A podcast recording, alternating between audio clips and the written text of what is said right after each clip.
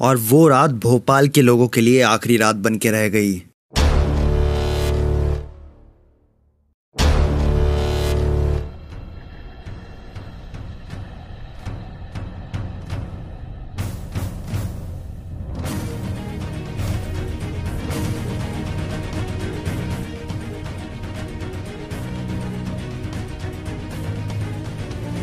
चालीस ton methyl isocyanide gas एक pesticide plant से भोपाल में निकला और जिसने देखते ही देखते अड़तीस सौ लोगों की जान ले ली। कैसी रात जो भारत के इतिहास में काली रात बन के रह गई।